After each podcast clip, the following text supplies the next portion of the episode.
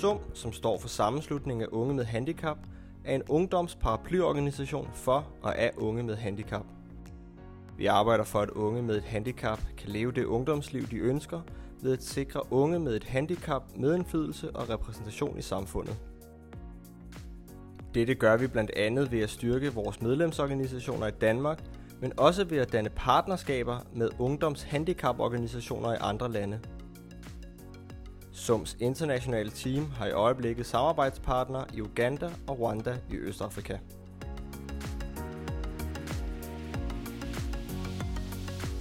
I 2015 vedtog FN en videreudvikling af deres 8 globale mål fra 2000.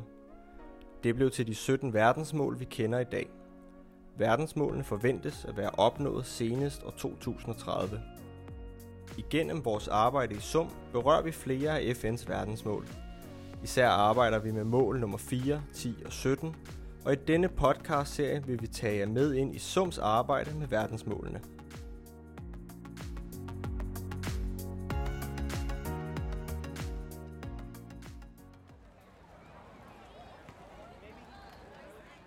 Verdensmål nummer 10. Mindre ulighed. Hvert verdensmål har en række delmål, der uddyber det arbejde, der skal lægges bag for at opnå det overordnede verdensmål.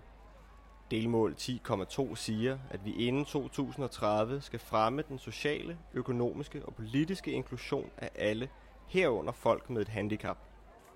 Delmål 10,3 siger, at vi også skal sikre, at alle har lige muligheder og reducere sociale uligheder.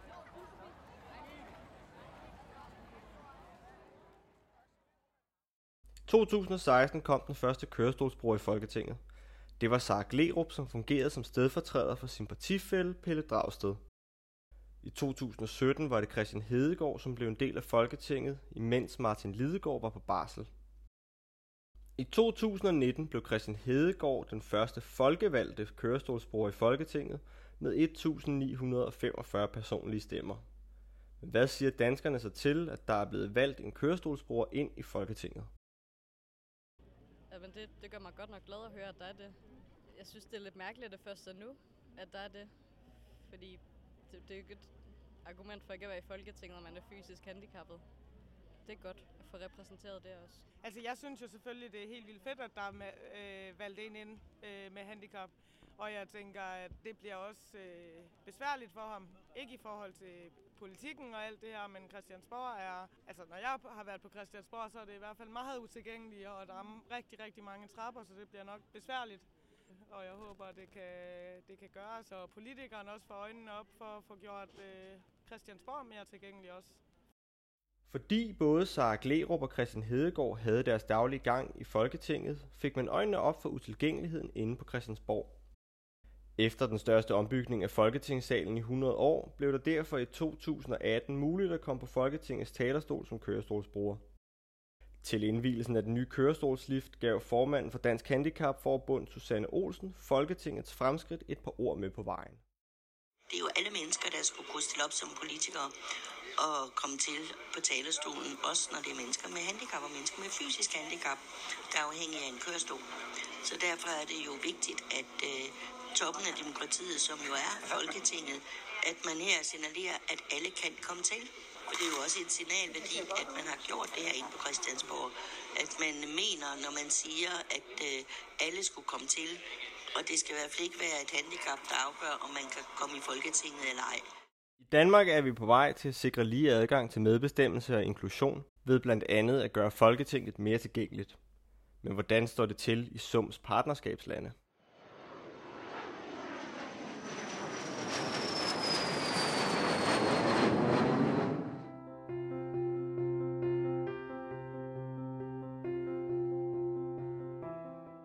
Rwandas regering består af 106 senatorer og deputies.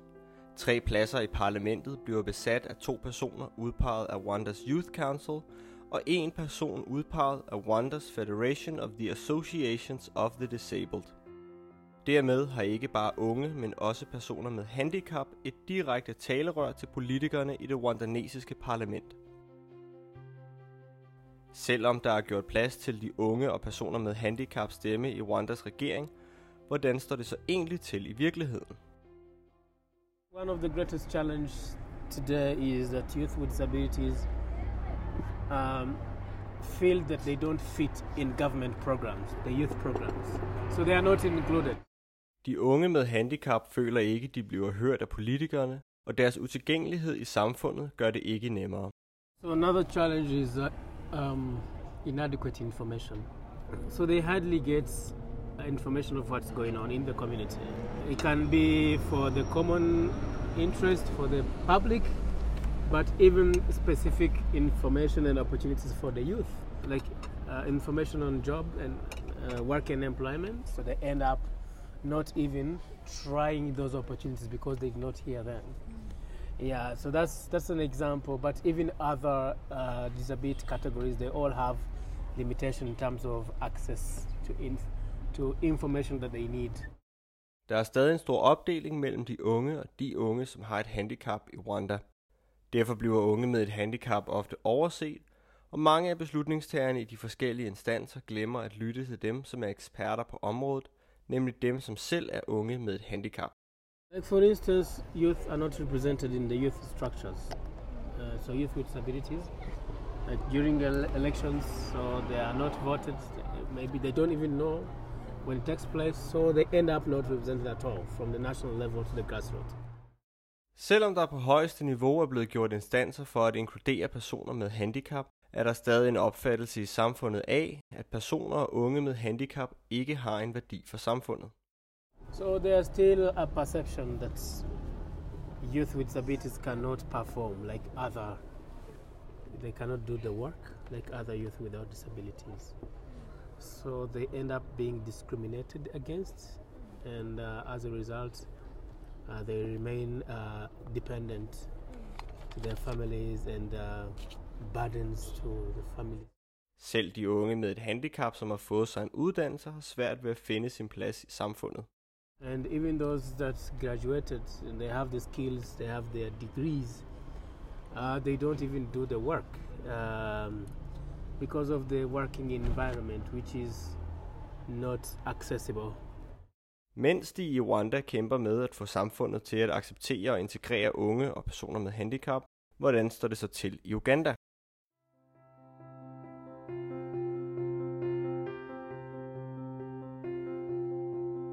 I Uganda er der 426 sæder i parlamentet, og der har siden midten af 90'erne ved lov været reserveret minimum 5 pladser for personer med handicap og 5 pladser til unge. Det har ligeledes været et krav til alle politiske organer på alle niveauer at reservere et antal pladser til personer med handicap. Uganda er derfor gået forrest i kampen for at inkludere alle, og deres model med reserverede pladser til specifikke grupper ligger ikke bare til grund for Rwandas model, men også for modeller i andre afrikanske lande. Men bliver repræsentanterne i Ugandas parlament så hørt? In these government positions, we don't really have a lot of people with disabilities that are there to speak out for the others. Selvom der i parlamentet er reserveret 5 pladser til personer med handicap, så svarer det kun til 1,1% af hele parlamentet. I Uganda er der ca. 11% af befolkningen, der lever med et handicap, så er det en fair repræsentation. Last year, as we were speaking about albinism at parliament, and a few people with albinism were invited, but then the rest were members of parliament, and then all the arguments that were coming up would not really make sense because someone came up with an argument they wanted to find a scientific way of eliminating albinism, and yet we are advocating for inclusion. As the argument went on, the Speaker of Parliament had to decide the argument would be taken to Parliament, but it was the same story. No one was in Parliament. No one actually is in Parliament up to now that is representing persons with albinism, so the whole discussion wouldn't make sense if we don't have representation there, because they'll definitely have nothing to argue about because they know nothing. I know what problems I face with the conditions, and I definitely know how you, without the condition, can help me live in harmony with you. I mean, I'm talking of an inclusive society. If persons with disability got represented in these government positions, they could definitely be a voice. They'll have platforms to speak for the rest. Melanie Mataka en del af organisationen Show Ability Uganda, også kaldet SAV. De en ungdomsorganisation for og af unge med handicap i Uganda og har været partner med SUM i over 10 år. Melanie albino og har siden hun var lille mødt ulighed og uvidenhed på grund af hendes handicap. It's always a major problem with persons with albinism that they always have an eye effect. They're always short-sighted. So right from school, I was treated differently in that I had to get a front seat in class, but then not everyone would understand this. Only those that knew about it that would accept me to take a front seat, but then some other students, not knowing the conditions, not being sensitized, they saw it as the teachers discriminating them from me or something like that. Også på arbejdsmarkedet møder Melanie utilgængelighed, diskrimination og uvidenhed. Acquiring jobs is kind of hard. We've always had problems in obtaining jobs just because of the structure differences. You know, the structures, you might find a place whereby there are stairs and someone with a wheelchair has to work in an office that is upstairs. So that person will not be given this job just because they have the wheelchair. So there is a lot of inequality in Uganda and a lot of advocacy needs to be done. We cannot do everything by ourselves, but if someone comes in to empower us and give us the passion and make us believe we can do it, yes, we can always do it. Hvordan ser inklusion af folk med handicap på arbejdsmarkedet så ud i Danmark?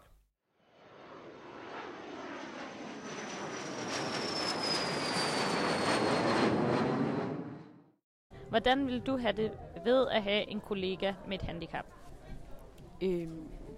Det tror jeg vil have det fint med. Det er lidt sådan et bredt spørgsmål. Det er jo ikke noget, jeg har noget imod, men det kommer også ind på, hvad det er for et handicap, og hvad det er for et arbejde, man er i. Det, jeg tænker lige nu, det er, at jeg skal være læge.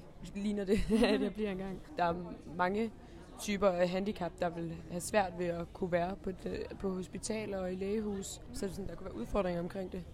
Og hvad tror du så, der skal gøres for, at flere personer med et handicap kommer på arbejdsmarkedet? Mit indtryk er, at man allerede på uddannelsesområdet skal gøre uddannelsesinstitutionerne bedre til at rumme folk med handicap, fordi hvis de ikke kan tage en uddannelse, så er der jo heller ikke særlig mange jobs. Så jeg tror også, at det er måske allerede der, man skal indsætte, og så må man så indrette arbejdsmarkedet ind efter det bagefter.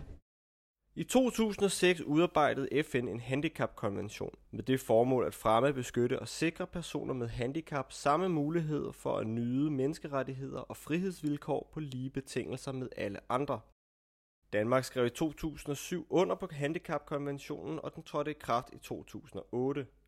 I 2019 havde i alt 163 lande skrevet under på konventionen. Men bliver handicapkonventionen husket ude på arbejdsmarkedet, når en person med et handicap kommer ind på arbejdspladsen? I virkeligheden så er der rigtig lang vej fra handicapkonventionen og så ned til min hverdag på arbejdspladsen. Og det handler ikke om, at jeg mangler hjælpemidler, fordi jeg har mikrofoner liggende alle vegne, og problemet, synes jeg, igennem hele min opvækst, det er, at vi skal kigge på kulturen. Vi skal kigge på, hvor lidt åbenhed der er om at snakke om det her. Vi er nødt til ligesom at få i tale sat det på arbejdet, sådan så at det bliver åbent. Og vi ved jo godt, at en fordom forsvinder lige så snart vi snakker om det. Vi vil ikke have medlidenhed og fratagelse af opgaver af misforstået hensyntagenhed. Vi vil have rummelighed og behandles ligesom alle andre. Men hvorfor er det så, at vi ikke snakker om handicap på arbejdspladsen? Jeg tror, det er sådan i Danmark, at langt de fleste mennesker, de har grundlæggende sympati med handicapområdet. Synes, når personer med handicap, de skal da også behandles ordentligt. Men det er der vel nogle andre, der tager sig af. Altså, det har vi vel et velfærdssamfund, der fikser det. Altså. Og jeg tror i virkeligheden, at det er der rigtig, rigtig meget starter. At man bare må sige, den der passive sympati, den skal aktiveres til, at man gør noget. Man spørger, hvordan kan jeg være med til at gøre, at min arbejdsplads bliver lidt mere inkluderende? Mange af de udfordringer, som unge med handicap møder i samfundet, både i Rwanda, Uganda og Danmark, ligner hinanden, fordi mange af problemerne bunder i uvidenhed og mangel på forståelse for de udfordringer, personer med handicap møder. I Danmark og i SUMs partnerskabslande er målet med at fremme inklusion af personer med handicap på forskellige stadier. Når man i Uganda har haft unge og personer med handicap repræsenteret i regeringen siden midten af 90'erne, så skulle der gå over 20 år, før Danmark fik deres første kørestolsbrugere valgt ind i Folketinget. Men selvom der er repræsentation, at det er så det samme som inklusion, for bliver de egentlig hørt. Både i Danmark, Uganda og Rwanda er der stadig meget at arbejde på for at indfri FN's 10. verdensmål. Gennem vores partnerskaber håber vi at opnå mere inklusion af personer med handicap og sørge for, at der er mindre ulighed i samfundet.